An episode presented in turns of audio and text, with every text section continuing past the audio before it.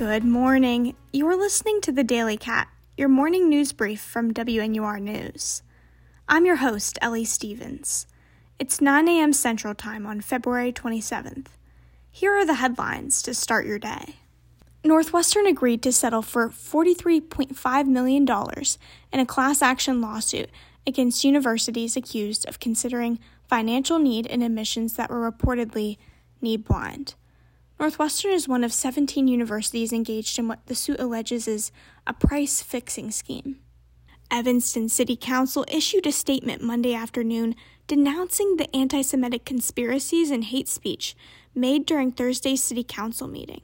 The statement claimed the public commenters who made this hate speech were organized by a national anti Semitic hate group.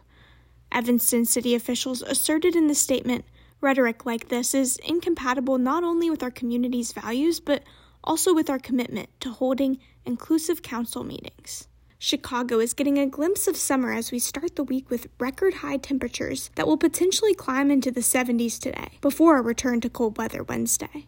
Yesterday, the higher temperatures prompted the National Weather Service to issue a red flag, or high fire danger. Governor J.B. Pritzker joined advocates pushing for maternal health funding at a Southside birthing center Monday. Pritzker has called for 23 million of his 52.7 billion dollar budget to be allocated to birth equity, which includes 12 million dollars for a child tax credit for low and moderate income families with children under age 3. In politics, President Biden said yesterday that he hopes there will be a ceasefire in Gaza by Monday, stating his national security advisor has told him, "We're close."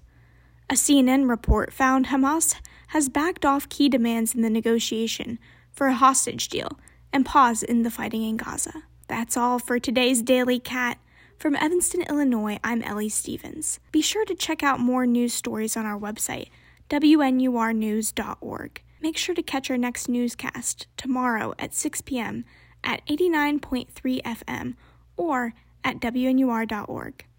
Thanks for listening, and we'll see you tomorrow for another edition of the Daily Cat.